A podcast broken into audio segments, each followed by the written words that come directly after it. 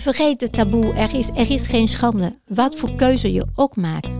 En borstvoeding is zo persoonlijk. Het gaat om jouw lichaam, dus durf te zeggen wat je wel en niet wil. Welkom bij de Opvoedkast.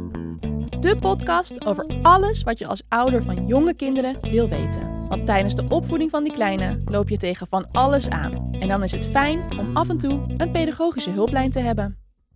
Hallo luisteraars en hi Janine. Hi. Welkom allemaal weer. Met betrekking tot borstvoeding zijn er een heleboel verschillende visies en meningen en overtuigingen.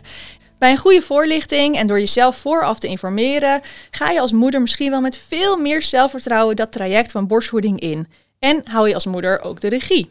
En daarom hebben we vandaag aan tafel een lactatiekundige uitgenodigd. Welkom Celine. Celine Molie, jij bent kraamverzorgster en lactatiekundige. Welkom, heel fijn dat je er bent. Dankjewel dat ik hier maar zijn.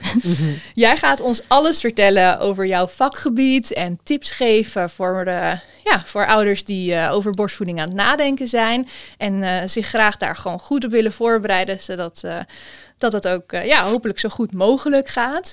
Kun jij iets vertellen over wie jij bent en wat je dus doet binnen je werk? Ik ben Celine Molly en na de geboorte van mijn tweede kwam ik in aanraking dus met kraamzorg. Ik was net begonnen met kraamzorg, toen kwam ik in aanraking met borstvoeding. Uh, iets uh, bij mij totaal verkeerd was gelopen door gebrek aan advies en goede begeleiding. ik dacht, daar wil ik meer over weten. Ik wil echt vrouwen gaan ondersteunen, begeleiden. Ik wil iets voor hen kunnen betekenen. Daarom ben ik de opleiding tot lactatiekundige gaan volgen en sinds 2013 dus mijn eigen praktijk, BabyMe, uh, is een feit. Uh, ik doe het nog steeds in combinatie met kraamzorg, omdat ik de combinatie zo waardevol vind. Uh, de begeleiding van, uh, van ouders gedurende de hele week. Naast de consulten, naast de voorbereiding en de voorlichting voor de ouders die uh, borstvoeding willen geven. Dat is wat ik doe. Heel ja. mooi. Hey, en wanneer, en ook misschien wel vooral waarom, schakel je nou een lactatiekundige in? Ja, waarom? Uh, want je zou kunnen zeggen, ja, we hebben een verloskundige, we zijn in het ziekenhuis bevallen en we hebben ook een kraamverzorgster. Dat klopt. Elke specialist heeft ook zijn specialisme. Een verloskundige richt zich op uh, de zwangerschap, op de bevalling. De kraamverzorgster is er ook voor inderdaad het begeleiden van de borstvoeding en voor de controles van moeder en kind, voor het ondersteunen van het gezin. Maar soms um, zijn er bepaalde problemen die ontstaan waardoor zij niet uh, kunnen inschatten wat het werkelijk is. Uh, dus de lactatiekundige kan door haar kennis even verder kijken dan uh, de situatie zoals het is. Je kan ook een uh, lactatiekundige inschakelen om je voor te bereiden op het borstvoeding geven. En zoals je zei, Amber, er zijn vrouwen die denken van ik wil het geven, maar er zijn een heleboel die zeggen maar ik wil het proberen, maar ik weet er zo weinig over. Ja. Dus een goede voorbereiding is daar wel belangrijk voor. In mijn hoofd zit het ook zo, en dat heb ik ook in mijn eigen zwangerschap uh, en de periode daarna ervaren dat je eerder naar een lactatiekundige toe gaat op het moment dat het niet lekker loopt of dat je ergens als tegenaan loopt. Ja, ja, terwijl het is eigenlijk heel mooi als dat ook onderdeel al is van je zwangerschap en je voorbereiding op de komst van je kindje. Zeker. Wat zijn dan nogmaals de, de reële verwachtingen? Um, een heleboel mensen denken, oh ja, borstvoeding het is toch een natuurlijk proces. Mm -hmm. Ja, dat willen we. Dat is ook zo. Elke baby is in principe in staat om aan de borst te drinken. Helaas zijn er situaties die veel complexer zijn. Een vroeggeboorte of medische problemen, mm -hmm. uh, die kunnen invloed uh, hebben. Borstvoeding is uiteindelijk, dat weten denk ik heel veel mensen ook wel heel erg goed voor je kindje. Ja. Uh, maar ja, kun jij misschien nog even heel concreet uiteenzetten wat dan precies die voordelen zijn van borstvoeding geven? Ja, heel veel voordelen, zowel voor mama als voor baby. Maar het voordeel voor de moeder is natuurlijk het contact, de emotionele band met haar kindje. Je zou zeggen, ja, maar als ik flesje geef, dat kan ik ook hebben. Dat klopt. Maar borstvoeding is ook directe communicatie. Van borst naar gezicht is een simpele communicatie. Voor de moeder ook uh, lichamelijke voordelen. Want alle voedingsstoffen, alle immuunstoffen die een moeder voor haar baby aanmaakt, zijn ook waardevol voor haar eigen lichaam. niet alleen maar op de korte termijn, maar ook op de lange termijn. En dan wil ik vooral geen tijd aan koppelen. Het is niet één maand of tien maanden. Nee, kijk wat je ermee doet, want alles is goed voor jezelf. En dan voor de baby natuurlijk. Ja, de beste voeding, want de voeding is altijd aangepast aan de behoeften van je kindje. Alle bestanddelen van de moedermelk zijn ervoor gemaakt om je kindje het beste te geven. Vanaf de geboorte tot het laatste moment van de borstvoeding. Ja, en je zegt aanpassen aan dat ene kindje. Ik heb ook wel eens gehoord dat er dus inderdaad gewoon echt een, een verschil kan zijn in, uh, in de moedermelk. Tussen dat een kindje bijvoorbeeld te veel ijzer of te weinig ijzer zou hebben. Uh, ik, ik, weet niet of dat dan misschien het juiste voorbeeld is. Maar dat dat dan dus wordt aangepast in die moedermelk. Terwijl dat bij een ander kindje, uh, heeft er juist meer van nodig bijvoorbeeld. Ja, ja. Het is, het is bijzonder hoe het lichaam van de moeder haar baby kent. Ja. ja. Eigenlijk is het niet zo gek. Ze heeft de baby gemaakt en negen maanden lang uh, gedragen. En nu is het een, eigenlijk een voortzetting van een zwangerschap. Niet meer in de baarmoeder, maar buiten de baarmoeder, via de borsten. Dus elke keer een moeder, het lichaam en de borsten van de moeder uh, kunnen heel goed inschatten wat de baby op dat moment nodig heeft. Welke stap maakt de baby? Komt de baby uh, in contact met vreemde voorwerpen, met andere mensen, met zieke mensen of bepaalde situaties? Gaat de baby lopen? Hè? Een terugkeer van de immuniteit bijvoorbeeld. Uh, dus het zijn allerlei situaties waarbij de melk zich aanpast. Ja. Dus en eigenlijk is dat naast dat het gewoon een voedingsmoment is die je geeft door middel van borstvoeding, is het ook echt een afstemmingsmoment op elkaar. En eh, voor de baby in dit geval ja. ook echt precies de afstemming in de voedingsstoffen die een kind nodig heeft op dat specifieke moment. Ja, het gaat zoveel verder dan alleen maar voeding. Ja, ja want we kunnen voeding geven op allerlei manieren inderdaad. Hè. Maar um, wat moedermelk bijzonder maakt, zijn dus die immuunstoffen. Borstvoeding is, is ook het moment met je kindje. Want tuurlijk hebben we voeding nodig. Maar als mens kunnen we niet functioneren zonder aandacht, zonder aanrakingen. En wat is dan het beste moment dan ja. een baby aan de borst te hebben? Zo bloot op bloot, direct in contact. En even heel praktisch, hè? Um, hoe krijg je nou borstvoeding echt goed op gang? Hoe, ja, hoe begin je daarmee? Zijn er dingen die je kunt doen uh, om, om je lichaam daarop voor te bereiden? Of, of goed in te helpen? Qua voorbereiding in de zwangerschap, in de zwangerschap is, hoeft het niet per se. Um, daarna, na de geboorte, ja, ja, directe huid op huid contact en zo lang mogelijk. Zeggen, gouden uur, ja, gouden uur, nee, uh, 24 uur. uur. ja.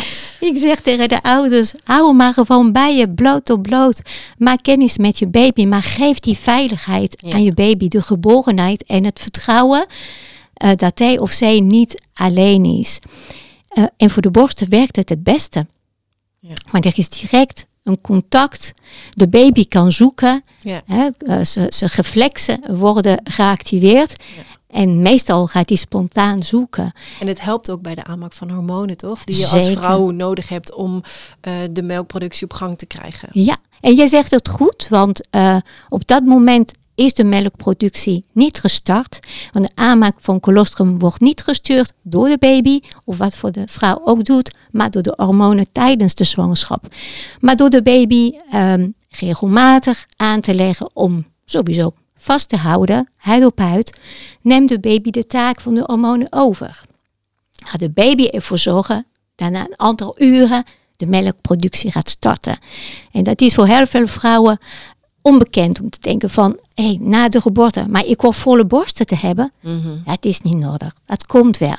Hey, de eerste, eerste dag sowieso, de eerste twee dagen zijn bedoeld om de baby rust te geven, te knuffelen yeah. en ervoor te zorgen inderdaad dat uh, de hormonen gestimuleerd worden en dat de melkproductie gaat starten. Want yeah. zo geven we de signalen, ja. Ja. Dat is eigenlijk de beste start. Het eerste wat een baby nodig heeft na de geboorte is directe immuniteit. Nou, de colostrum is daarvoor bedoeld. Is een baby niet in staat om te drinken, kunnen we gewoon kolven met de hand. Uh, leg het op zijn tong, een paar druppels zijn voldoende. Maar alvast, hè, door uh, met de hand te kolven, stimuleer je ook de borsten. Mhm. En hoe meer colostrum je vraagt, hoe meer colostrum er aangemaakt wordt. Dus het is Ja. een geven en nemen. En het lichaam heeft ook rust nodig om dan eh, aan de melkproductie te starten. En hoe breng je die productie dan vervolgens op peil? En hoe houd je het op peil? Het liefst door de baby op verzoek aan te leggen. Ja. En op verzoek betekent, ja, er is geen regelmaat. Het is een beetje kijken wat deze baby nodig heeft. Ook is het belangrijk om te beseffen dat het borstvoedingsproces ehm, om geduld vraagt. Mhm. Nee, niet alles op dag 1 of dag 2 of dag 3. Het is een opbouwend proces. Je kunt er dus echt wel op vertrouwen dat jouw kindje zelf echt goed aangeeft wanneer die wil drinken, wanneer die voldoende heeft gehad. Ja, Gewoon echt goed kijken en luisteren. En ja, dan- ja, want het kan veranderen. Ja. Het is, na een week, na, twee, na drie weken kan het anders lopen. De baby kan na een week eh, tien voedingen op een dag eh, drinken en na drie weken weer zes. Hè, we hebben te maken met regeldagen, dus met groeimomenten van de baby, zowel psychisch als lichamelijk. Dus het zijn allerlei behoeften die veranderen. De productie gaat zich op aanpassen. Ehm, volg je baby, eh, Ja. dan zit je eigenlijk altijd goed. Ja, ik denk dat dat goed is dat je dat zegt. Dus dat je eigenlijk ook de, de regie samen met je kindje hebt. Omdat ehm, juist die regeldagen, eh, dat het de ene week weer anders kan zijn dan die week daarvoor. Dat kan heel veel onzekerheid eh, teweeg brengen bij de moeder, maar ook bij de vader of bij de andere gezinsleden. En dan komt er misschien wel een moment dat je toch ergens om advies gaat vragen. Maar die adviezen die kunnen soms ook nog zo wisselend zijn. Hoe- ja, hoe kun je daarmee mee omgaan met die wisselende adviezen die je krijgt als nog prille ouder? Ja, ik kan me best voorstellen dat dat eh, vervelend is. Want je denkt, ja, ik lees dit hier, ik lees dat daar. Maar bedenk altijd dat het uitgezochte informatie is. Er wordt verteld wat eh, de persoon in kwestie wil vertellen. Maar is dat jouw situatie? Nee. Dus probeer altijd ehm, te kijken aan wie vraag ik advies. Ik zeg, ga dan liever aan het deskundige vragen. Oké, dat is mijn situatie, dat is mijn probleem. Of eh, wat kunnen we doen om dit op te lossen? Want elke moeder-kind combinatie is uniek. Het is echt maatwerk. Dus kijk goed waar je de informatie vandaan haalt. Ja. En als vuistregel dus volg je baby. Voor je baby, ja, die, Ja. die weet het. Ja. Ja. Nou, en wees dus ook niet bang om tijdig bij een professional hulp te vragen. Ja. Wees daar op tijd mee. Vergeet het taboe. Er is, er is geen schande. Wat voor keuze je ook maakt. Ja. Hey, borstvoeding Ja. is zo persoonlijk. Het gaat om jouw lichaam. Dus durf te zeggen wat je wel en niet wil. Zeker. Ja, want wat nou als het dus niet lukt? Wanneer zou je adviseren om dus bewust voor te kiezen wanneer je dus dan toch ermee gaat stoppen? Hoe bepaal je tot hoe lang je ermee doorgaat als het maar niet lukt en te veel pijn doet of te veel stress op eh, te veel stress geeft? Ja, ik, ik, ik ga dan in, in gesprek met, met de moeder en met de ouders. Ehm, veel vaders vinden het vervelend om een, een partner eh, te zien lijden. Het is een groot woord, maar ehm, weinig slapen, zoveel momenten investeren.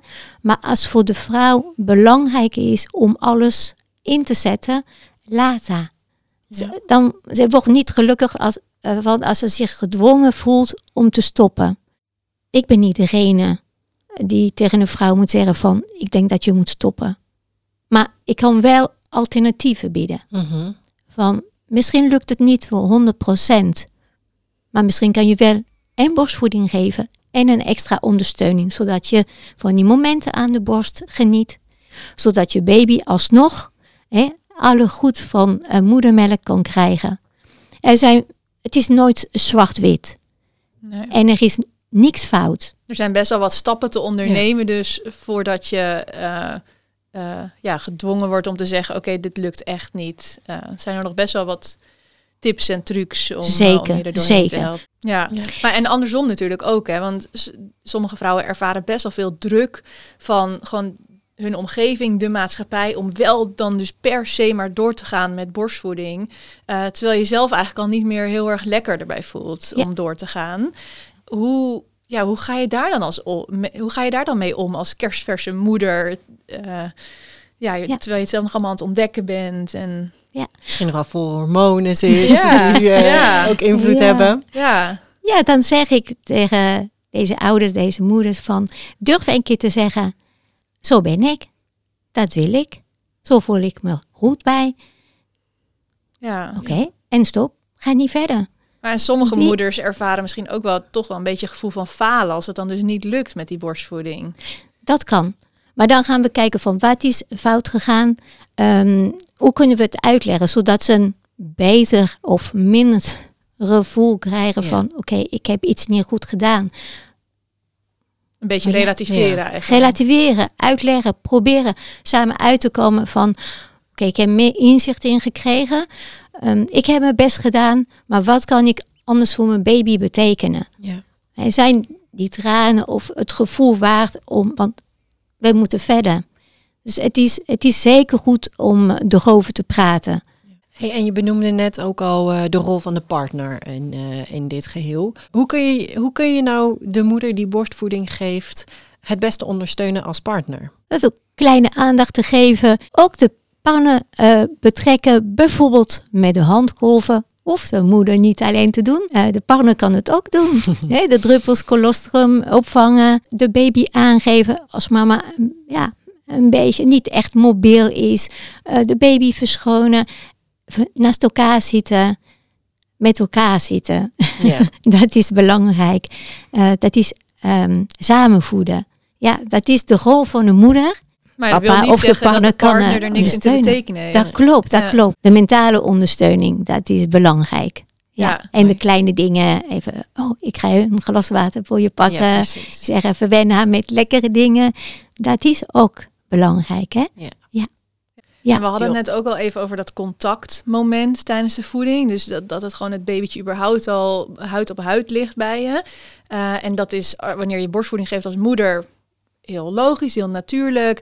Uh, maar dat is voor een partner natuurlijk ook heel erg belangrijk. Ondanks dat hij of zij die borstvoeding niet geeft. Die hechting, ja. uh, die kan ook met huid op huid contact natuurlijk komen. Dat kan bijvoorbeeld door een draagzak. Maar zijn er nog meer manieren hoe je dus uh, ja, met betrekking tot voeden, die rol van die partner dus toch echt in kan vullen uh, om, om die hechting te verzorgen. Voor de partner zelf ook veel onbeperkte huid op huid. Knuffelen, dat kan je dat voor de partner net zoveel. Ja. ja. En wanneer kun je dan als partner beginnen met uh, het, het geven van flesjes met moedermelk? Als alles goed gaat in, in een normale situatie, een normale situatie, in de wenselijke situatie, waarbij de, de baby vanaf de geboorte, nee, waarbij de baby uh, aan de borst dringt, zou ik zeggen, begin met de week of drie, vier, um, af en toe uh, te kolven um, en te kijken of de baby sowieso ook uh, de fles leuk vindt. Zelf vind ik dat de moeder zelf uh, de eerste fles kan en hoort aan te bieden.